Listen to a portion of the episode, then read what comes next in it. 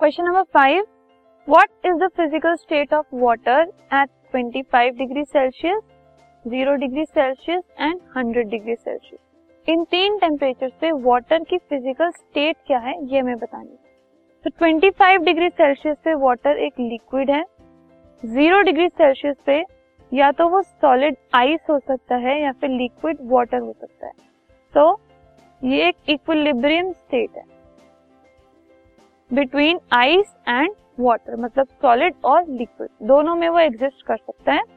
100 degree Celsius पे liquid और vapour के अंदर इक्विलिब्रियम होता है. इधर it can be in a liquid और वेपर ठीक है?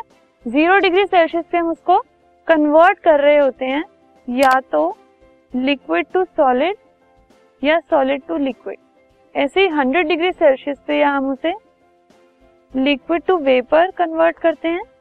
या फिर अदरवाइज़ ठीक है?